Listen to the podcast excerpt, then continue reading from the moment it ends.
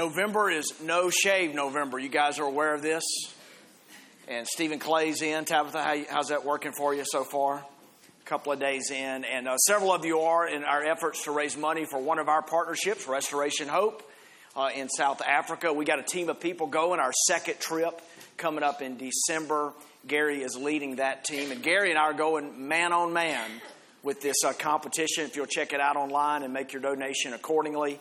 If you want to look today at me and all my manliness, and then look at Gary, you'll have to lean in real close to check Gary out.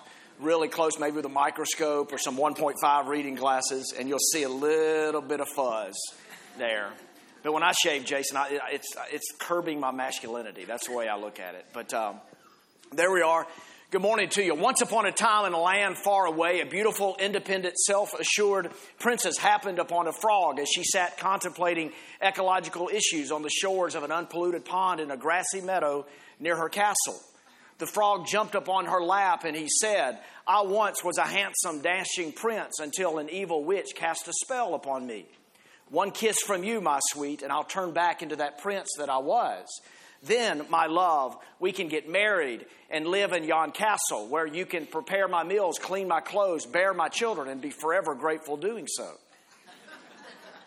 Later that night, on a lightly sauteed bed of frog legs covered in white wine and onion cream sauce, she said, I don't think so. You know, a lot of times in life, just walking up to somebody and telling them the truth can be a devastating thing. It can be a very brutal thing. Do you know this?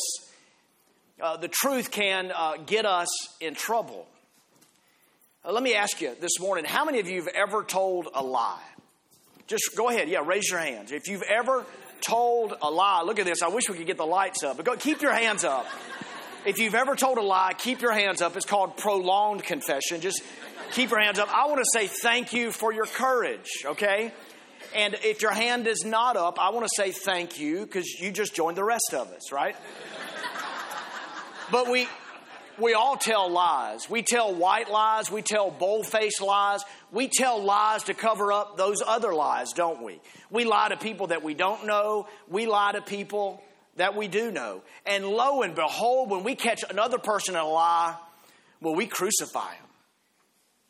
Advertisers lie to sell their products. We don't mean it's fat free, we mean the fat is free.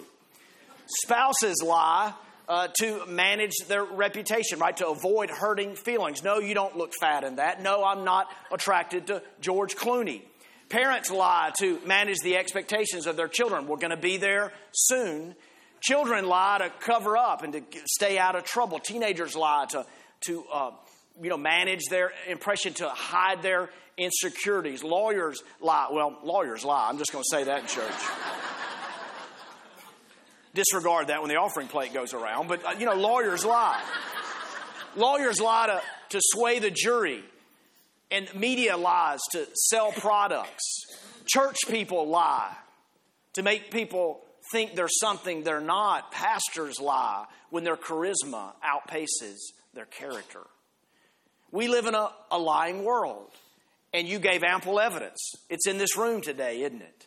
And I believe it's shored up in every human heart. That's me and that's you. And just because I'm elevated by a couple of feet and I'm the one standing talking and I've got lights shining off my bald head doesn't mean I'm any better than you in this department.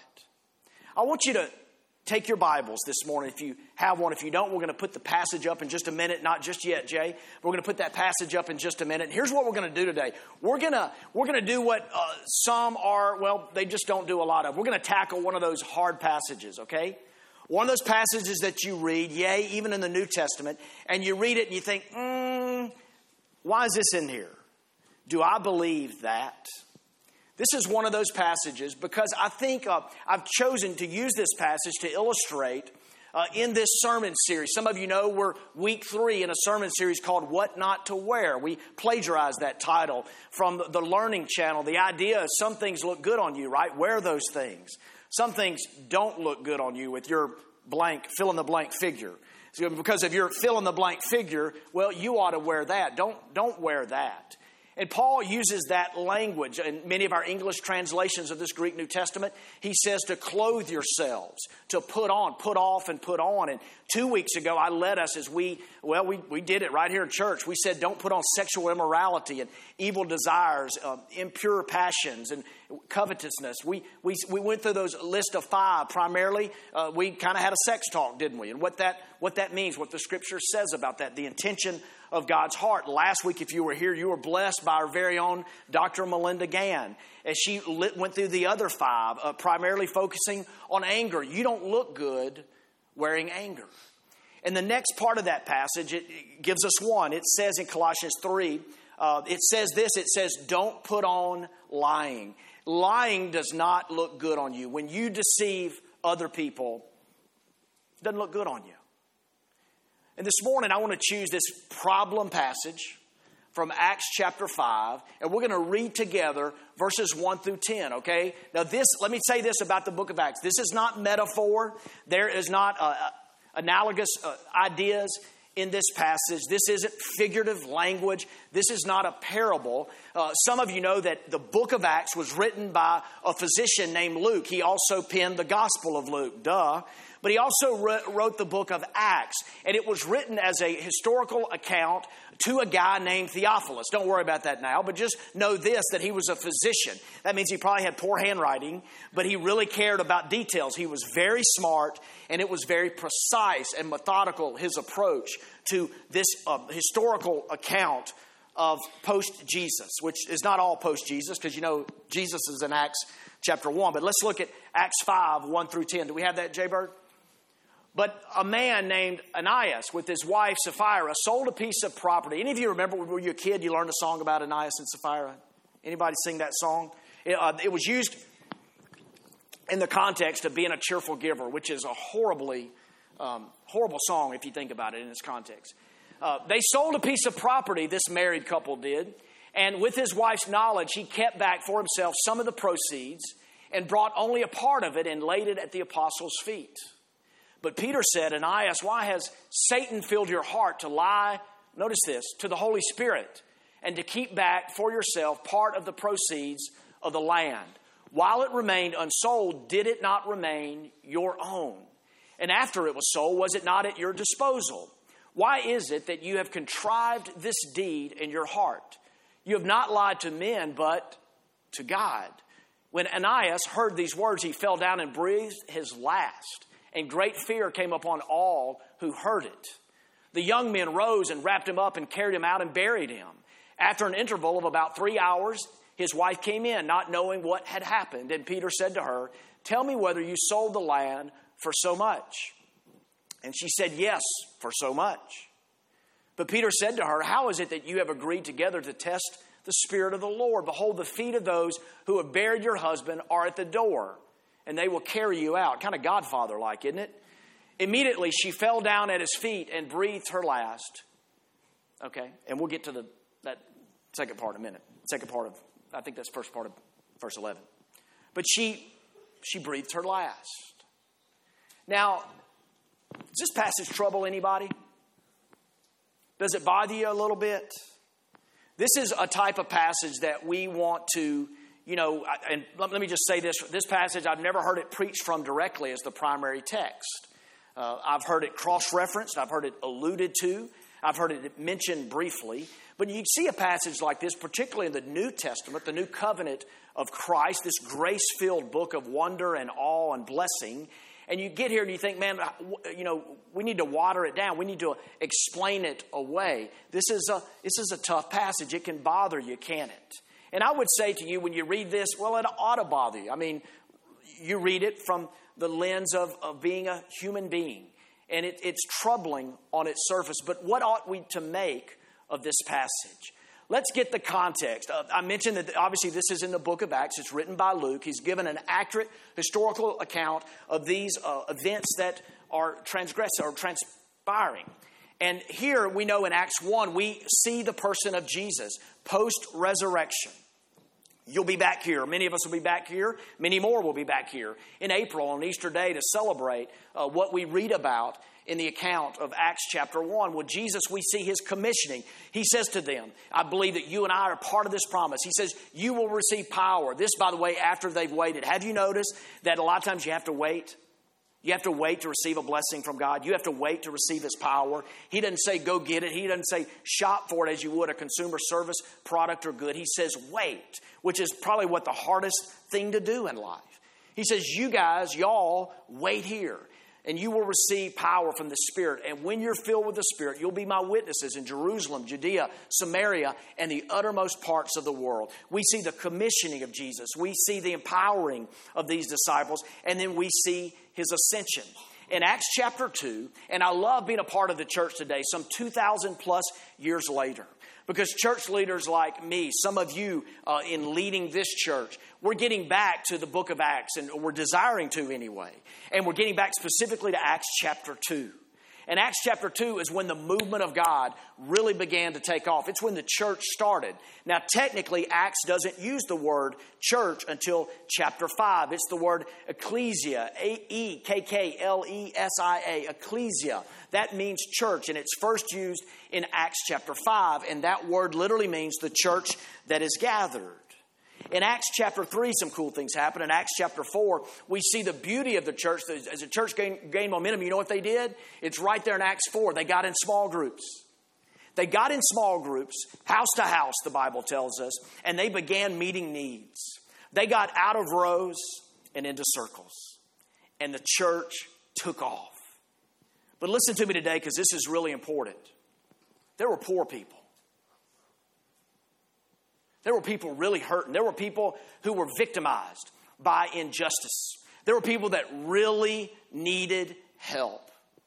And God's solution through Jesus was a small band of people that early in Acts, before what we read today, it said that in one day they grew by 3,000. And then they got serious as they got out of rows and into circles and began to share life and began to meet the needs of people. How did they meet those needs? We're introduced to a guy named Barnabas. I love Barnabas. He's one of my favorite characters in the Bible because he was generous, because he had the gift of encouragement. His name literally means encouragement. Do you know I pray probably every day for our church?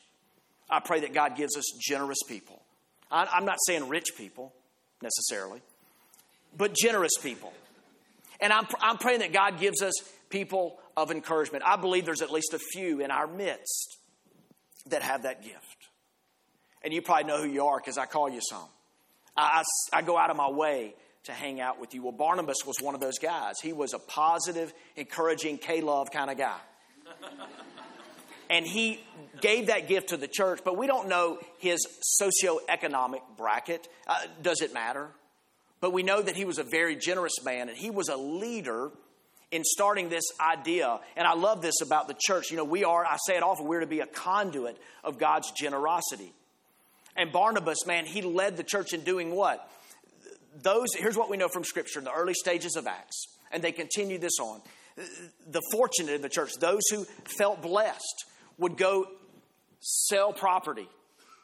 And they would take the proceeds from the sale of their personal property and they would do what? They would lay it at the apostles' feet. And then those apostles, those godly men and women that they trusted in the church, would take that and they would distribute it to those who had need. And God smiled on this. This was God's idea for the church back then. Anybody think it could be his idea for the church today? Is there any evidence in Scripture that you have that maybe God changed his mind and said we ought not to care about the poor as much? Any evidence in Scripture to say we ought to get really political and leave the poor alone? Any evidence in Scripture that we ought to fight about styles of worship or little petty things? And not care about the poor? Or is this central to the mission of God in being a church? Let me say this this was not socialism, this was not communism, this was not obligation. This was first century biblical Christianity.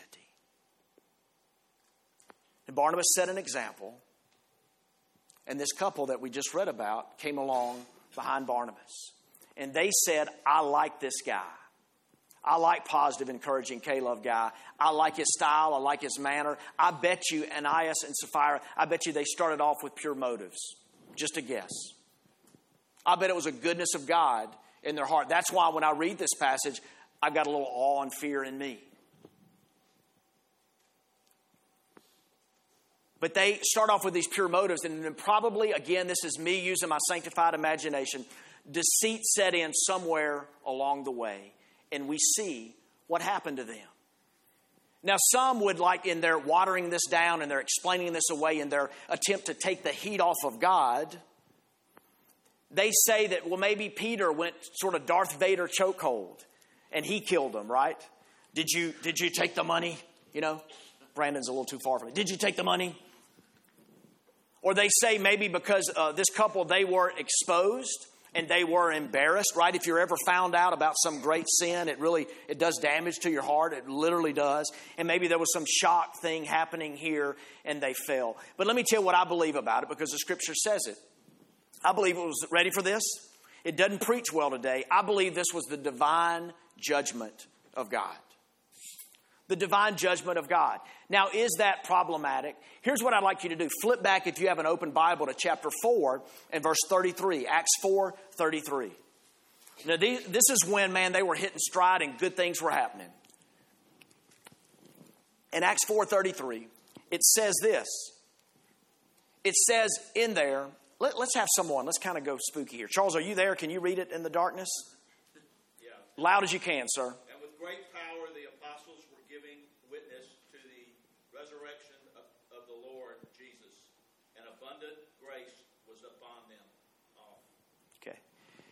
In my in the ESV, I believe it is, it says great power and great grace. Abundant was the version that Charles Waterloo read from. Isn't that beautiful though? That, that, that's something I pray for for our church. Wouldn't it be great to see great power and great grace? I think we need that because we need to see miracles of God in our lives. I think we need it because of our sin, because of your sin and my sin. And as your pastor, I get to hear about some of your sin. And I pray regularly that this place is full of God's grace. That we could come and really relax and we could lie less and just be more real. And that's what was happening in the church. But we see great grace and great power in Acts 4.33. But now look at verse Acts 5.11 right after this. It says, what, what was the result of this death? Of two people in body bags being carried out. What was the result of that? Someone shouted out great fear. Do you get that? So we go, we see great grace and great power, and we see here great fear. So let me, for a minute, in a manner that might seem old school for some of you, let me preach, as Paul would say later in Acts, the whole counsel of God. For if we just take Acts 4:33, you and I might be so inclined to think that it's just power and grace, but you know there's a concept called fear. Some of you know as God began to give, give us a dream for this church that we were highly moved by Acts 9:31 that says this early church that they went on in the comfort of the Holy Spirit and in the fear of the Lord. They enjoyed peace. They were building each other up in peace, enjoying what the comfort of the Spirit and the fear of God and the church increased. You see, a healthy church, a healthy group of people, we're comforted by God. When you're comforted by God, that means you realize God is near. He's, he's, he's with you in the midst of your pain. I'm looking now at the sea of faces before me, and I see parents who have children who are going through something serious with their health. I see marriages that are crumbling or already have crumbled. I see people that are on a lot of medication for depression. I know my own junk and my own stuff. We, you and I, need the comfort of the Holy Spirit, don't we? It's our role to lovingly get close to each other and speak of the comfort. 2 Corinthians chapter 1 and verse 3, he's the father of mercies, the God of all comfort. Okay, that's a nice concept, but there's a command after that promise. Comfort one another with the comfort that you've been given. Our God is a great comforter. He's not the God of all my comfort, but he's the God of all comfort. So we need that. We need the grace and power of God. But what do we need else also, church? We need the fear of God. Now, what I'm saying to you is some of you, you'll go pay a lot of money at a movie. I'm a movie buff. You guys know this. I'm in church on Sunday morning. Oftentimes at 10 o'clock, I'm in a movie on Sunday night. I love to see movies. But some of you have no trouble with Jason Bourne and Liam Neeson, right? You have no trouble paying money and seeing those guys exact justice because somebody did something wrong, right? Somebody did something wrong and they're going after them. And you didn't think a second about somebody be carried out. In fact, there's a lot of collateral damage. Men, we like movies when there's a bunch, just random people killed in an elevator, right? I mean, because they got to go get the target. There's 12 Ukrainian men, you know, making crystal meth, and he snaps all of their necks. You have no trouble with that, fellas, but you're, you're, wondering a little bit about this passage. And what I'm saying to you is is there any room in your thinking and mind for God's justice? If the one who gives life, can he also be the one who takes life? Now, let me say this. Uh, in fact, in uh, gaining understanding of this passage, I would write that word down context. I've given you a little bit of the context. What I'm saying is this, and then write this word down foundation. These two go together. Write the word foundation down. Now, eh, you ever built a house? What's the most important part of the house? The kitchen, the bath, the master, the basement, the man cave? What's the most important part of the house? It's what? Say it. It's the foundation. Would you ever dream having a home built for you and your family? Your dream home. And then you learn at some point that the contractor has done an erroneous foundation. It's very faulty. You would never dream of just going onto the second floor and picking out things. You wouldn't do that, would you? Now, what would you do? Would you want to keep him if you knew he had been lying behind your back and pilfering money and, you know, just basically pickpocketing you? What would you do? Well, you'd want him removed, right? Because it's the foundation. I'm not saying you'd kill him necessarily. I know a couple of you have wanted to do that. But you would want him removed. And this is, listen to this, this is the foundation of the church. This is a church at a very important interval. So write these two words down also for explanation of the scripture. Write descriptive, and next to it, write prescriptive. This is a passage that is descriptive. It's telling us about something that happened at a specific time, i.e., the foundation of the church. It is not, de- it is not prescriptive. You can't, it's not like this principle that God says if you lie or have impure motives or withhold money from the church, you'll be killed. Isn't, aren't you glad of that? Now, we do have a process in place when people take up the offering and go uh, down the hall to count it. We have cameras, and if anyone steals, they will be killed at Fondren Church, right? now, that's how much we care because this is a foundation. We're still a young church, right? We've got snipers on the roof. It's brutal, okay? Very brutal. But I, I say that jokingly, but here's what I want to say to you if you have a low view of God and a low view of the church, you're not going to get over this type of passage. But if you have a high view of God and a high view of the church, you're going to be able to grapple with this type of passage. Anybody feel me on that? God really cares about his church. He cares about oppression. He cares about injustice. He wants to make things right, and his vehicle to do that is the church. So we need to be as generous as we can be. We need to live with integrity. We need to remove from deceit. Let me say this in the New Testament, every time a name is mentioned, whether it's Paul or Barnabas or Luke or Theophilus, whether it's Lydia in Acts 16, whatever the name that's mentioned, Ananias and Sapphira, same thing, they are always leaders in the church. Not necessarily pastors and elders, but they, they could be, or they could be deacons or some type. They could be serving coffee or doing setup, putting out the signs, uh, hanging out in the SIP, welcoming newcomers. I mean, all these people were leaders in the church. And I would say this God cares about his church. God had a white, hot, burning passion for his church as it started, and he really cared about leaders. Some of you don't like to think this, but God has a higher standard for leaders. Do you believe that? James chapter 3, read it. Hebrews chapter 13, read it. He does.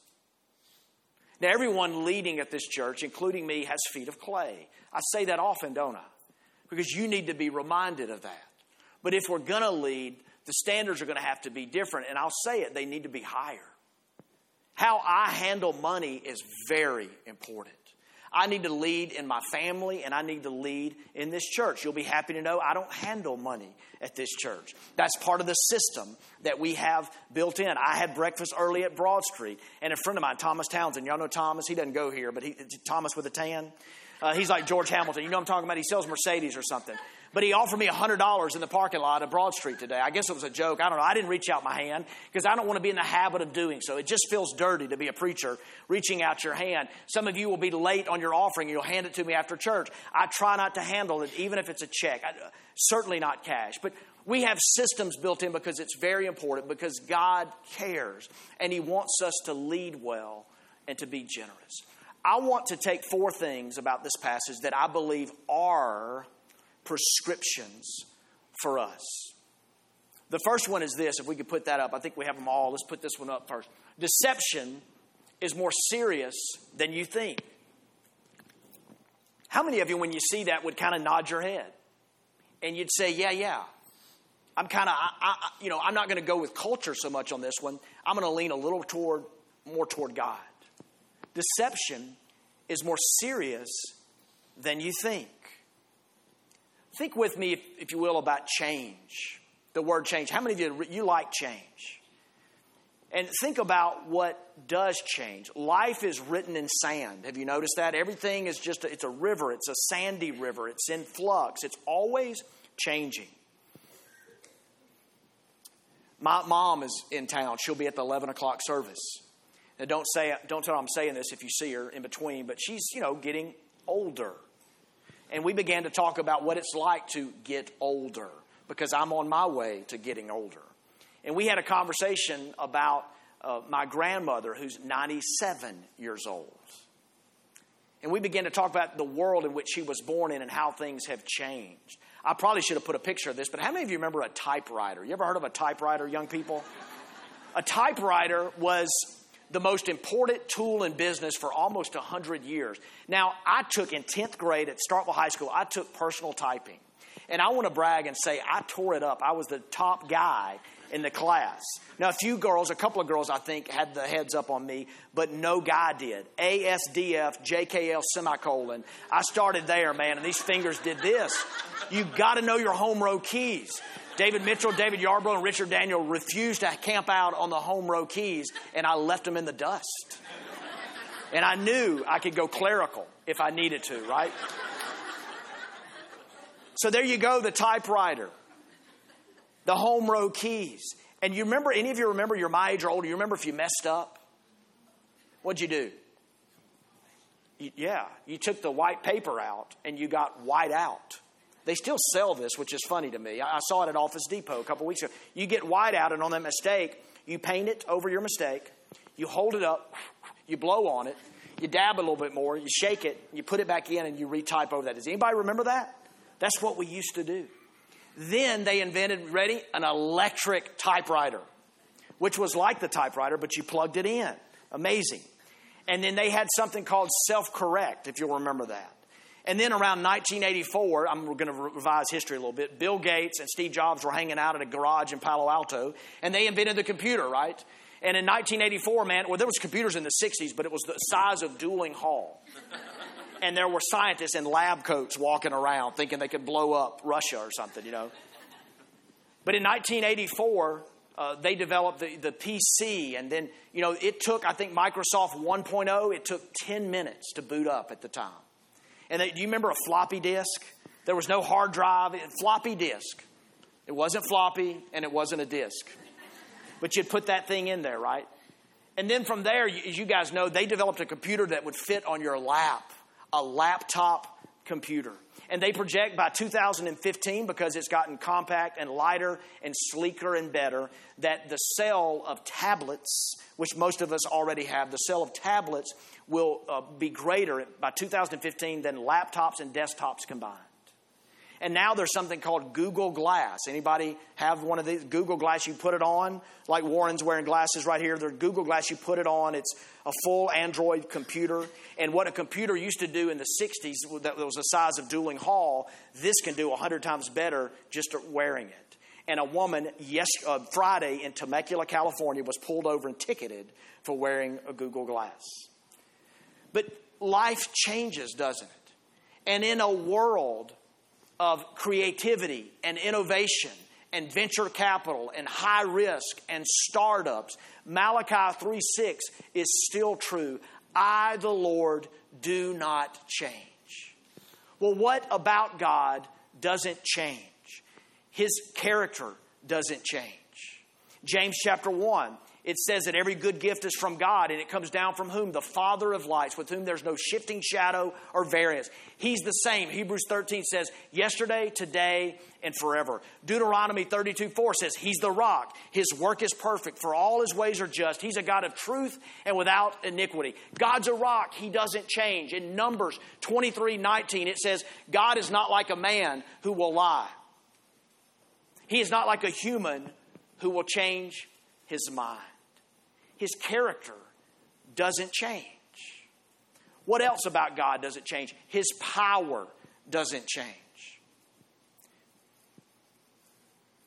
His power, His strength is always vital. And you think about it with humanity. You look at us and you think, well, you know, human strength, it ebbs. Human vitality, it flows. It flows south.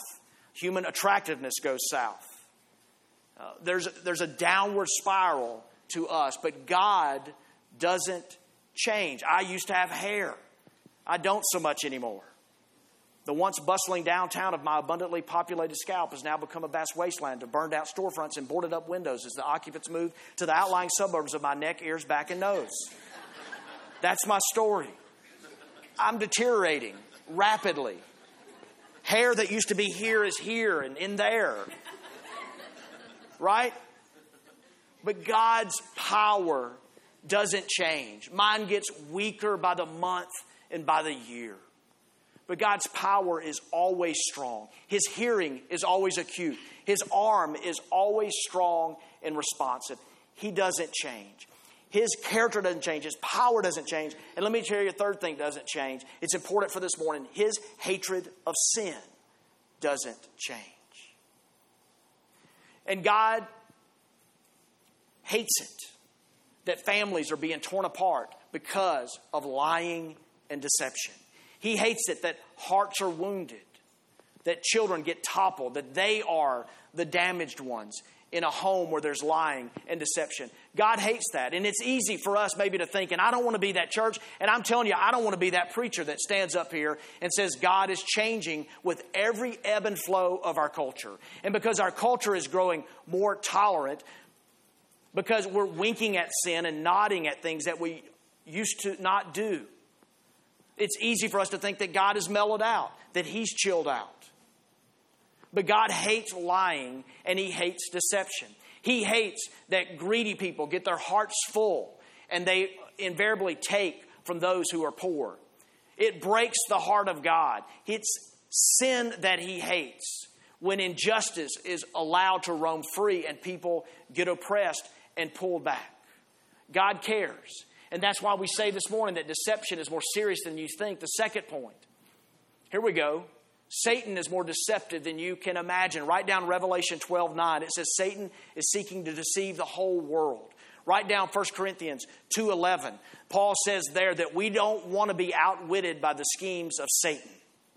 And after you write down Revelation 12 9 and 1 Corinthians 2:11 about our enemy, look back at Acts chapter 5. And I believe it's verse 3. What does Peter say there? He says in verse 3 that to Ananias and Sapphira, he says, Satan has filled your heart. Anybody recognize that? Don't nudge the person next to you. Anybody recognize that? I try to use that expression at home a lot to my children. Satan has filled your heart. I like to say that, especially to my youngest at bedtime. But this is the same expression that's used of Judas who betrayed Christ. This idea that money and possessions and material things pull us away. And he says, Satan has filled your heart. But in verse 4, it says, Peter says to them, You have contrived this evil deed in your heart. Now, which is true?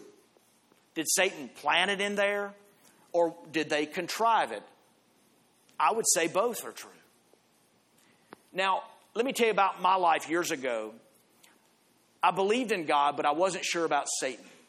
I went through a period of kind of selective agnosticism of Thomas Jefferson type of Bible interpretation. I was like, can I really believe this? Because I've never been a Satan behind every bush kind of person, like some of you may be.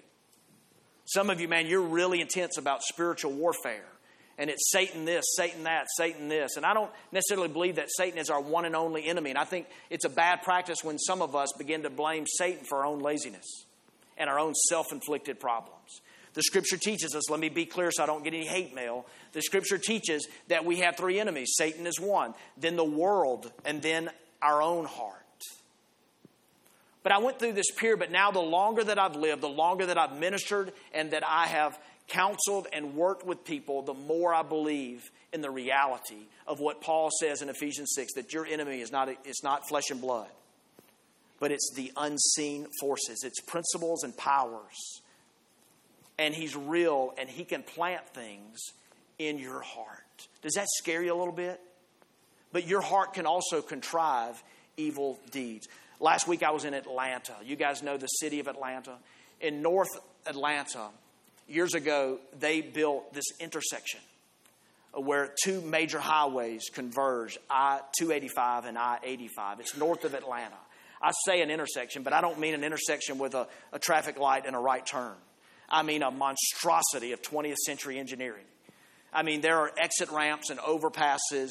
It's just amazing to see this thing from a helicopter from the sky. It's amazing. A local radio station years ago, when it was being built, they had a contest to give it a nickname. My favorite that I read at the time was one a nickname called the Car Strangled Spanner. And then the name they eventually gave it was Spaghetti Junction. You, are you aware of the Spaghetti Junction? Many a person, thousands of people through these years have traveled into Spaghetti Junction with a smile on their face and a song in their heart. Only an hour later to drive away, making a vow having a vision of selling all their property and moving to the country, right? And I would say to you this morning that your heart is a hub.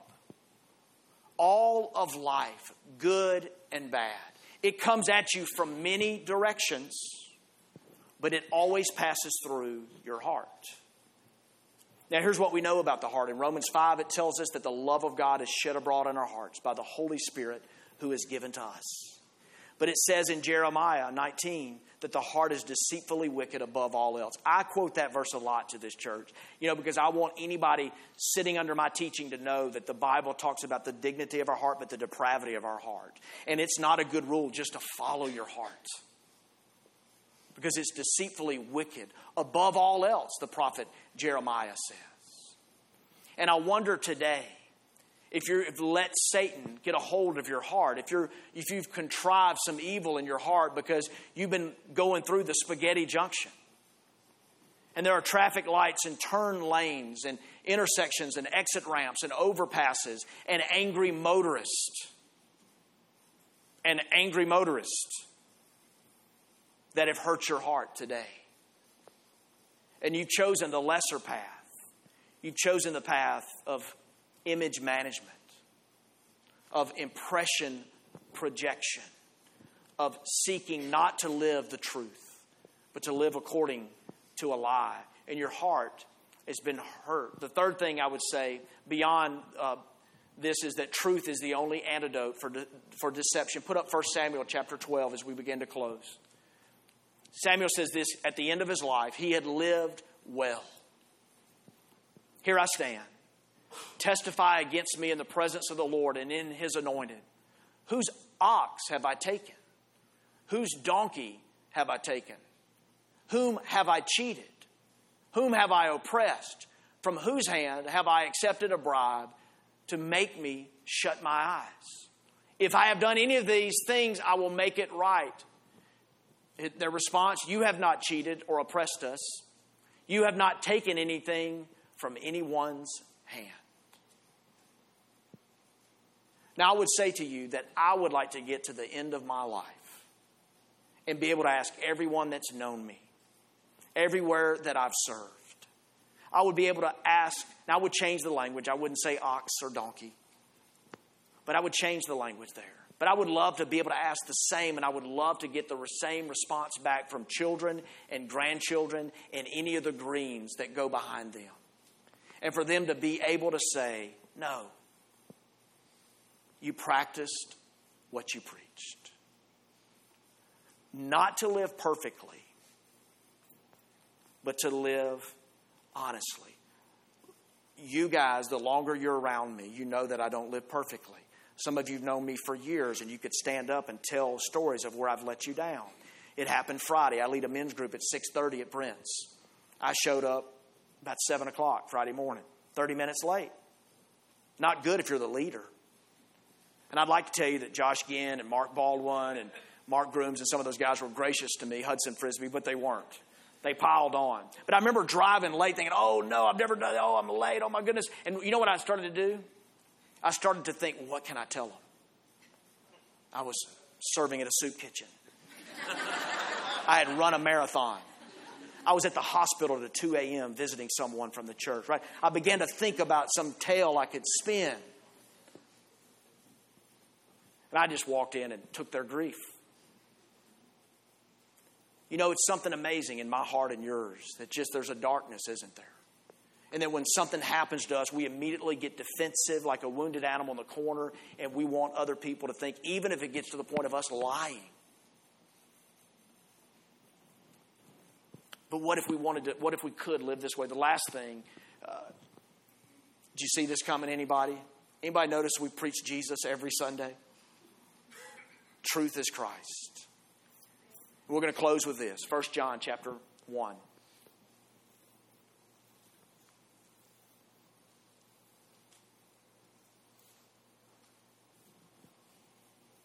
Read that silently.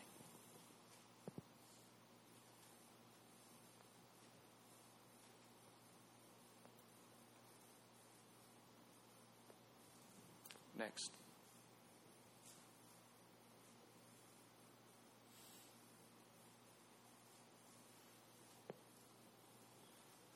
First John chapter 1, you know this. It says that if we say that we have no sin, we deceive ourselves and the truth of God is not in us. But the antidote to that is that if we confess our sins, do you know this? Say it with me. He is faithful and just to forgive us our sins. And what? to cleanse us from all unrighteousness. And I bet that's many of you today because you think about lying and you know you've been caught. There's been deception in your life. But man, we preach the grace of God. This is not a sermon today about one little lie and you're carried out in a body bag. This is a sermon about the grace and power of God, about a God that takes sin seriously but a God that takes forgiveness seriously as well. You see, like the electric typewriter, that self correcting thing that it has, there's no real human condition like that, a self correcting human. We like to think that we are. But there is a human condition called self destructing, and we need God's grace in our lives. It looks really good on you this thing of, called honesty.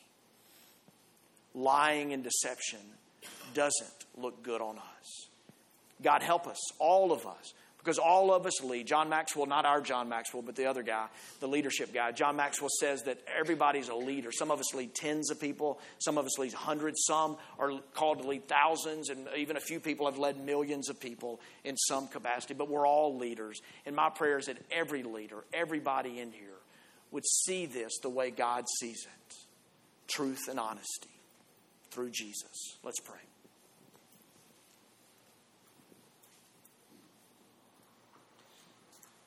God, I pray that you give us room in our theology in our worldview in our understanding of God, that you don't change. Your character doesn't change. Your power doesn't change. Your hatred of sin doesn't change.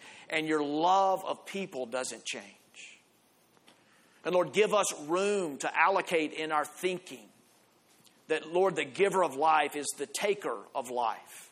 And that there ought to be more room in our world for the fear of God.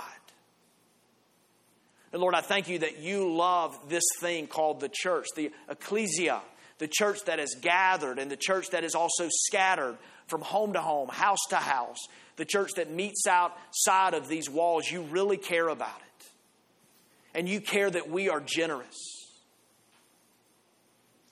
And Lord, you'll go to great lengths to make sure that we're caring for the poor, that our church is a generous church. Lord, I pray, as David prayed in Psalm 51, Lord, that you desire truth in the innermost parts. And I pray for us today. I pray that we would grow up and that we would go beyond the childish, spiritually childish idea of we're getting away with it because we're fooling people.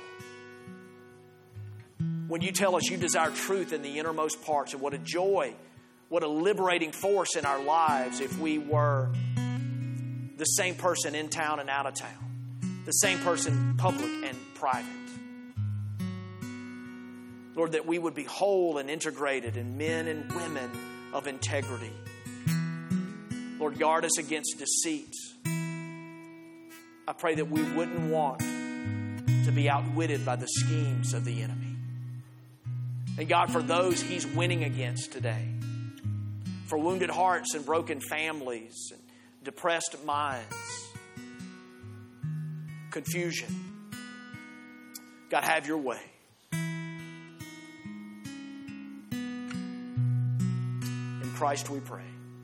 Amen. Church, would you stand? And as you do, we're going to we're to be down front. Melinda, if you would uh, stand this way and. Um, Jason Hester, if you're able to, stand down here. And Jason and Melinda and I will be down front, and we would, listen, church, we'd love to pray for you today. Any need in your life, uh, a decision that you feel led to make, if we could come around you today with a handshake, with a hug, with a prayer, we would love to be able to do that today. Would you worship Christ as we sing together, as Topher leads us? And uh, don't worry about what other people think. And the room gets a little crowded sometimes, but there's room for you to come today to be prayed for. For a few minutes, we're we pray. That is our prayer. And our charge to you that this room would be a room of prayer and worship.